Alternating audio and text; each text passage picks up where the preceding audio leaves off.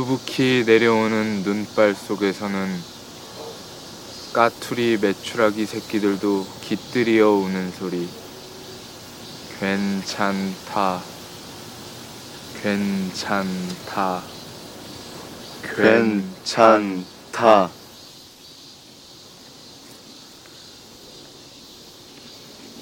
끊임없이 내리는 눈발 속에서는 산도, 산도, 정산도 안 끼어드는 소리. 괜찮다. 괜찮다. 괜찮다! 선생님, 어른이 된다는 건 Starry, starry night. 11월 21일 시가 있는 월요일 FM 영화 음악 시작하겠습니다. 저는 김세윤이고요. 오늘 오프닝은요. 2000년 영화죠. 김래원, 김정현, 진희경, 배두나 그리고 윤지혜 배우가 함께 출연한 영화였습니다. 곽지균 감독의 영화 청춘의 한 장면이었어요. 이 영화의 주인공들은 학교 다닐 때 선생님이 가르쳐 주신 시를 까먹지 않죠. 그 시가 필요할 때가 있더라고요. 필요할 때가 생각보다 많더라고요. 뭔가 좀 괜찮지 않다 싶을 때면 음, 수업 시간에 가르쳐 주신 이 시를 떠올립니다. 서정주 시인의 내리는 눈발 속에서는 이런 시였어요. 괜찮다, 괜찮다, 괜찮다, 괜찮다. 수북이 내려오는 눈발 속에서는 까투리, 메추라기 새끼들도 깃들이어 오는 소리. 괜찮다, 괜찮다, 괜찮다, 괜찮다. 이렇게 시작되는 시였습니다. 그리고 계속 괜찮다, 괜찮다, 괜찮다, 괜찮다를 해주는 시였어요. 그래서 학교 졸업하고 오랜만에 만나서 아직도 까먹지 않은 그 시를 김래원 씨하고 김정현 씨가 아마 기차역이었을 거예요. 거기서 이렇게 큰 소리로 괜찮다고 외쳐보는 바로 그 장면. 이 영화에서 돈 맥클린의 빈센트 이어 들었습니다. 뭔가 좀 괜찮지 않은 것 같을 때 누가 좀 괜찮다고 해줬으면 좋겠을 때 그때 저는 이 영화 떠올려요. 뭐 사람이 해주면 좋은데 뭐 내 마음처럼 늘 움직여주는 게 아니잖아요. 다른 사람은 그럴 때 쓰라고 영화가 있는 거잖아요. 네. 저는 그럴 때 이 장면을 떠올립니다. 괜찮다, 괜찮다, 괜찮다. 이 시를 떠올립니다. 수능 망해도 괜찮다? 네. 괜찮진 않지만, 뭐 어쩌겠어요. 이미 지난 일을. 한번 해보는 거죠. 뭐, 괜찮다, 괜찮다, 괜찮다. 제가 지난 금요일에 수능 보지 않은 분들을 위해서 오프닝을 준비했었잖아요. 그때 미처 드리지 못한 얘기가 있어요. 어, 시작에 불과합니다. 살면서 마주치게 될 어떤 수많은 질문들의 시작일 거예요.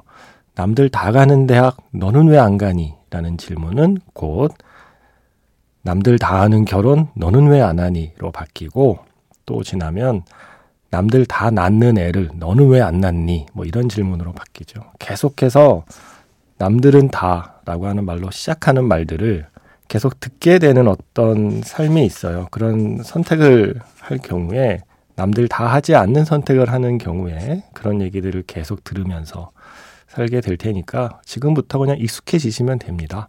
그 질문에 힘들어하기보다는 아유 뭐 또 그렇네. 어,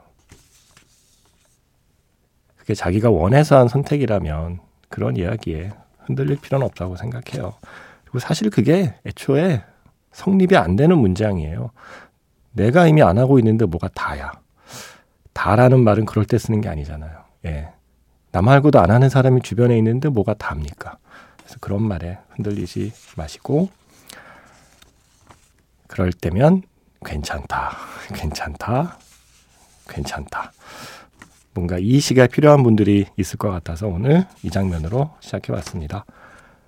문자번호 샵 8000번이고요. 짧게 보내시면 50원, 길게 보내시면 100원의 추가 정보 이용료가 붙습니다. MBC 홈페이지 들어오셔서 라디오에 FM 영화 음악의 사연과 신청곡 게시판을 이용하시거나 어, 아, 스마트 라디오 미니, 미니 어플은 무료이고요. 그리고 카카오톡 채널 FM 영화 음악으로도 사연과 신청곡 남겨주시면 됩니다.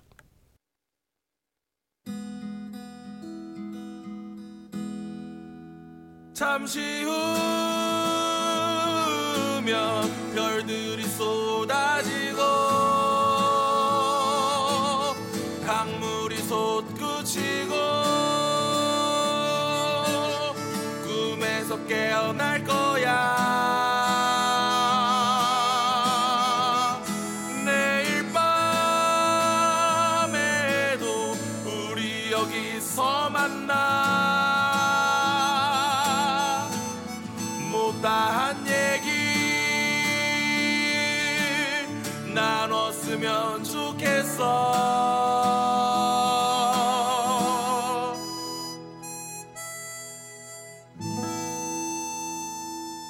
FM 영화 음악 김세윤입니다.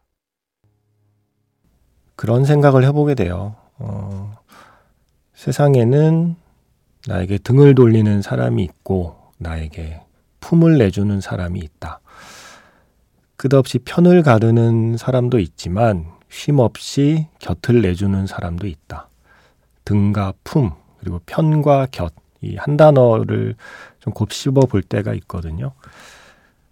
음, 때로는 사람이 아니라 다른 게 그 역할을 하기도 하죠. 영화가 그리고 음악이 그 역할을 하기도 해요. 세상이 나에게 등을 돌린 것 같을 때 나에게 품을 내주는 그런 음악도 있다고 생각합니다. 편을 가르는 이 세상에 지쳐갈 때 말없이 곁을 지켜주는 음악도 있다고 생각해요. 저는 이 곡이 그런 노래 중에 하나인 것 같아요. 그래서 그렇게 많은 분들이 조금 지치고 힘들 때면 이 음악을 떠올리는 게 아닐까 상상해 봅니다. 영화 City of Angel의 음악이죠. 사라 맥라클란의 Angel이었습니다. 음, 그리고 지금부터 소개해 드릴 사연은 조금 깁니다. 조금 길지만 음, 함께 이야기를 좀 나누고 싶어서 어, 소개해 드리려고 해요. FM 영화 음악 뭐 게시판이나 뭐 문자나 이쪽으로 온 사연이 아니고 저의 개인 SNS DM으로 온 사연이에요. 그래서 DM 보내신 분께 허락받고 양해를 구하고 이 사연 소개하겠다고 말씀드렸습니다. 흔쾌히 허락해 주셨고 다만 이름만 좀 익명으로 해줬으면 좋겠다. 그리고 구체적인 직업만 네, 구체적으로는 진료 과목 이분이 의사시거든요. 진료 과목 정도만 어, 비밀로 해주시면 음, 그럼 좀 좋겠다라는 그러면 좀 부담이 없겠다라는 말씀을 해주셔서 그렇게 소개해 드리려고 합니다. 읽어볼게요. 저는 두 아이를 둔 40대 가장입니다. 그리고 현재는 땡땡 과목을 진료하는 전문의입니다. 아주 부유하진 않지만 직업적인 특성으로 인해 그냥 적당히 넉넉한 일상을 살고 있다고 생각합니다. 그날은 토요일이었지만 진료가 있어서 조금 늦은 퇴근을 하고 가족들과 외식을 하고 피곤해서 일찍 잠들었다가 새벽 1시가 조금 안 된 시간에 깼습니다. 평소에 자주 가던 온라인 커뮤니티에 들어가서 잠이 덜 깬 눈으로 이런저런 게시물을 보다가 이태원에 뭔가 일이 있고 또 어떤 게시물에는 CPR을 할 수 있는 사람들을 찾는다는 내용도 올라와 있어서 이게 뭐지? 하고 쭉 보다가 초기에 공개된 영상 가운데 많은 사람이 동시에 CPR을 하고 있는 영상을 보았습니다. 그리고 단번에 이게 무슨 상황인지 깨달았습니다. 그들이 어디에 있는지, 그리고 내가 무엇을 보고 있는지. 그날 그곳에서 모르는 사람들을 살리겠다고 CPR, 그러니까 심폐소생술이죠. CPR을 하고 있는 그 사람들 중에 대략 몇 명, 몇 퍼센트의 사람들이 정말로 죽어가는 사람에게 CPR을 해 보았을까요? 아니, 그들 중 몇 명이 죽어가는 사람 혹은 죽은 사람을 그렇게 가까이에서 마주했을까요? 저는 인턴, 레지던트를 거치면서 많이는 아니지만 종종 CPR을 해봤고 그 중엔 생명을 건진 분도 있지만 그냥 죽음을 맞이한 분들도 있었습니다. 그래서 그 경험이 어떤 것인지, 얼마나 괴로운 것인지 저는 알고 있습니다. 매일 그 장면이 생각이 납니다. 다 같이 CPR을 하는 장면. 저희 집에서 이태원까지는 차로 한 20분 정도밖에 걸리지 않는 곳이에요. 만일 내가 그날 초저녁에 잠들지 않았고 그 사고에 대해서 조금 일찍 알았더라면 제가 의사니까 거기 가서 한 명이라도 도우려고 했을 것 같아요. 그런 생각을 하다가 어떤 때는 가지 않은 게 다행이라는 생각도 했습니다. 내가 만약에 거기에 있었다면 나는 아마 이전의 나는 아니었을 것이고 가족들에게도 예전 같은 아빠, 예전 같은 남편이 되지는 못했을 거야. 그날 거기를 갔어도 내가 할 수 있는 건 다른 사람들과 다르지 않았을 거야. 이런 생각을 하다가도 또 곧바로 내가 그 자리에 가지 못해서 그래도 의사이고 제대로 CPR을 해본 경험도 있고 이 환자가 이미 사망했는지 소생 가능성이 1%라도 있는지 전문적인 의견을 줄 수 있는 사람인데 그런 내가 그 자리에 가지 않았기 때문에 다른 경찰, 소방관 그리고 수많은 청년들이 그 자리에서 지옥도를 목도하고 그 전과 이제 다른 삶을 살게 내가 만든 거야. 내가 나의 편안함을 위해서 그 젊은 사람들을 고통에 밀어넣었어. 라고 하는 생각, 그런 자책을 하게 되었습니다. 그렇지만 이런 저의 마음을 누구에게 이야기할 수 없었습니다. 대학 선배는 이번 일로 하나뿐인 딸을 잃었고 후배 친구는 운영하던 병원과 가족을 남겨두고 세상을 떠났는데 저만 이렇게 손에 박힌 가시 같은 이런 작은 문제에 매달리는 게 혐오스럽다는 생각도 들었습니다. 그러다가 작가님이 캡처하신 글을 읽었습니다. 그게 참 위로가 되었고 나도 다른 시민들처럼 이 사건의 피해자구나 하는 생각을 하게 되었습니다. 잘못하고 반성해야 하는 사람들은 따로 있는 것처럼 나 스스로를 원망하고 미워하는 대신에 그 사건의 피해자들, 생존자들, 그리고 그날 그 현장에서 다른 사람들을 도왔던 사람들을 진심으로 위로하고 마음속 깊이 지지해야 한다는 거. 이 사건의 진상이 어떻게 규명이 되는지 시민의 한 사람으로서 계속 관심을 갖고 지켜봐야겠다는 생각을 하고 있습니다.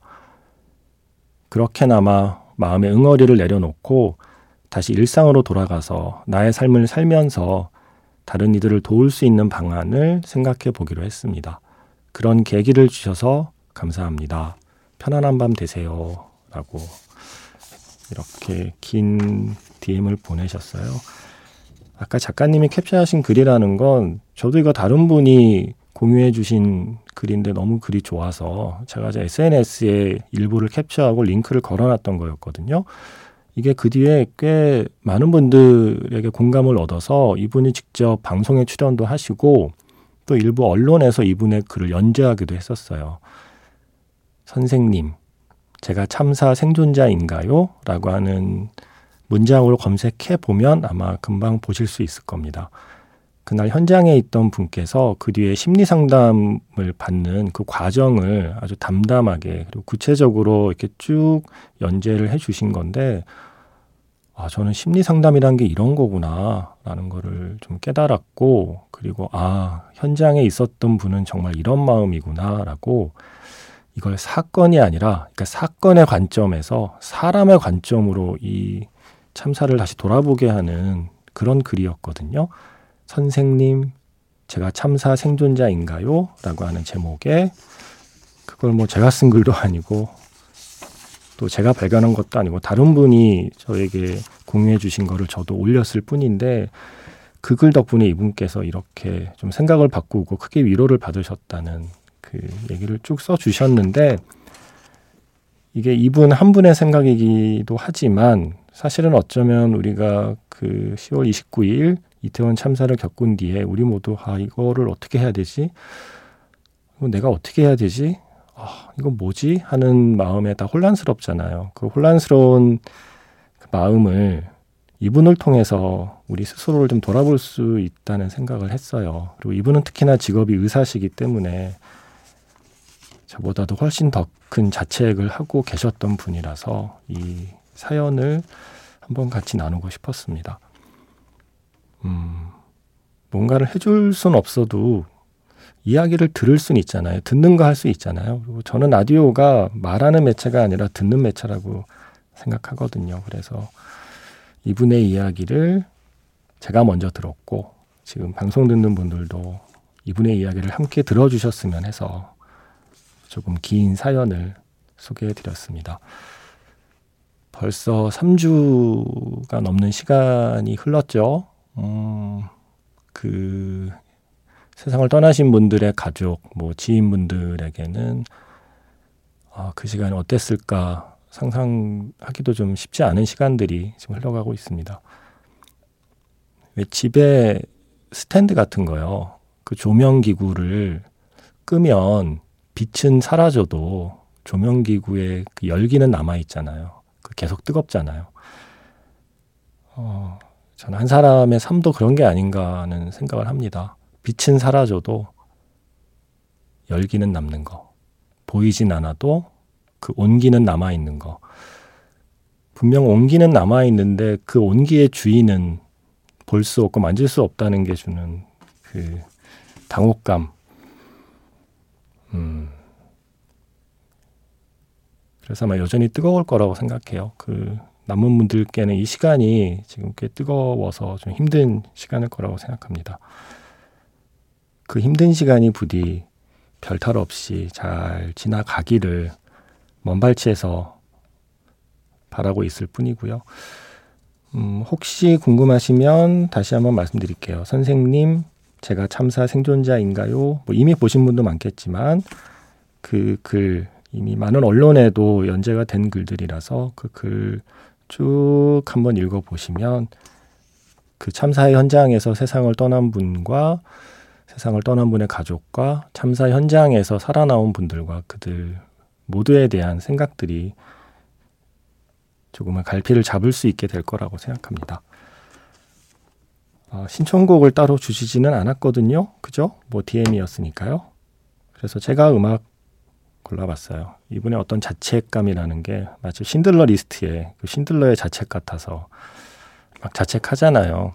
음, 그런 신들러를 다른 생존자들이 위로하던 그 장면을 떠올리면서 이 음악 골라봤습니다. 신들러의 테마를요, 박종성의 하모니카 연주로 듣겠습니다.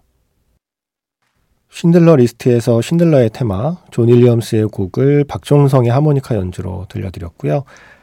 역시 또 하모니카 연주 소리가 귀에서 맴돌아서 이 노래를 이어봤습니다. 김광석의 너무 아픈 사랑은 사랑이 아니었음을 영화 클래식에 쓰인 곡이죠. 어, 김지희 씨 노는 것도 그리고 놀러 간 것도 결코 잘못한 게 아니라는 말도 꼭 해주고 싶네요 라고 하셨습니다. 음, 그날 그냥 거기 놀러 가서 잘못된 걸 누구 탓을 하냐. 뭐 전쟁터에 나가서 죽은 것도 아닌데 그걸 왜 국가가 다 그렇게 애도를 해야 되냐라고 이야기하는 어떤 그런 사람들이 있나 봐요. 근데요, 그게 놀러 가서 그렇게 많은 사람들이 잘못되었기 때문에 더 큰 문제라는 생각을 혹시 안 하시나요? 전쟁터에서는 어쩌면 목숨을 잃을 수도 있겠다라는 생각으로 그곳에 가지만 토요일에 그곳에 갈 때는 그런 생각을 하지 않고 갔는데 그렇게 잘못되었기 때문에 사실은 어쩌면 더 큰 문제인 겁니다. 그래서는 안 되는 곳에서 그랬기 때문에 그리고 그러지 않을 수 있었는데 그러했기 때문에 이게 더 큰 문제인 거고 우리가 분노하는 거고 그리고 국가의 의미를 우리가 질문하고 있는 거죠. 그래서 그러한 주장에 대해서는 대꾸도 하고 싶지 않지만 또 가만히 있으면 또 그 말이 맞아서 가만히 있다고 생각할까봐 그랬습니다. 어, 어유 시간이 많이 지나서 노래 한 곡만 듣고 영화 자판기로 갈게요. 지난 목요일에 이은선 기자가 보헤미안 랩소디 얘기를 해줬잖아요. 음, 그리고 나니까 그 사운드 트랙에서 이 노래가 생각이 나더라고요. Love of My Life를 사운드 트랙에는 브라질 리오의 라이브 버전을 수록해 놓았거든요. 세상의 어떤 노래는 세상의 어떤 상황에서는 음, 혼자 부르는 것보다 같이 부르는 게 또 힘이 될 때가 있다고 생각해요. Love of My Life가 담고 있는 가사 그 가사가 지금 자신의 마음인 어떤 사람들이 만약에 이 노래를 마음속으로 부른다면 그 노래를 혼자 부르지 않게 목소리를 좀 보태고 싶더라고요. 그래서 그 버전 준비했습니다. 영화 보헤미안 랩소디에서 Love of My Life 라이브 버전 함께 듣고요. 영화 자판기에서 만나겠습니다.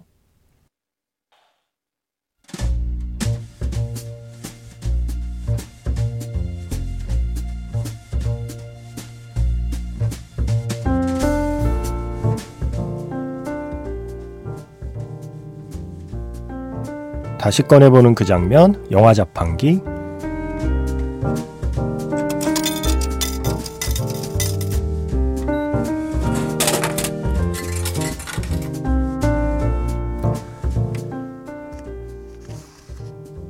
다시 꺼내보는 그 장면, 영화 자판기. 오늘 제가 자판기에서 뽑은 영화의 장면은요. 야마시타 노부히로 감독의 2005년 영화 린다 린다 린다에서 한 장면입니다. 마지막 축제. 고등학생에게 허락된 마지막 축제. 다시 오지 않을 이 순간을 위해서 지금까지 열심히 준비했습니다. 보컬을 맡은 한국에서 온 유학생 송이 마이크 앞에 서죠. 전설의 밴드 블루하츠의 노래를 부르게 될 이 밴드의 이름은 파란 마음입니다.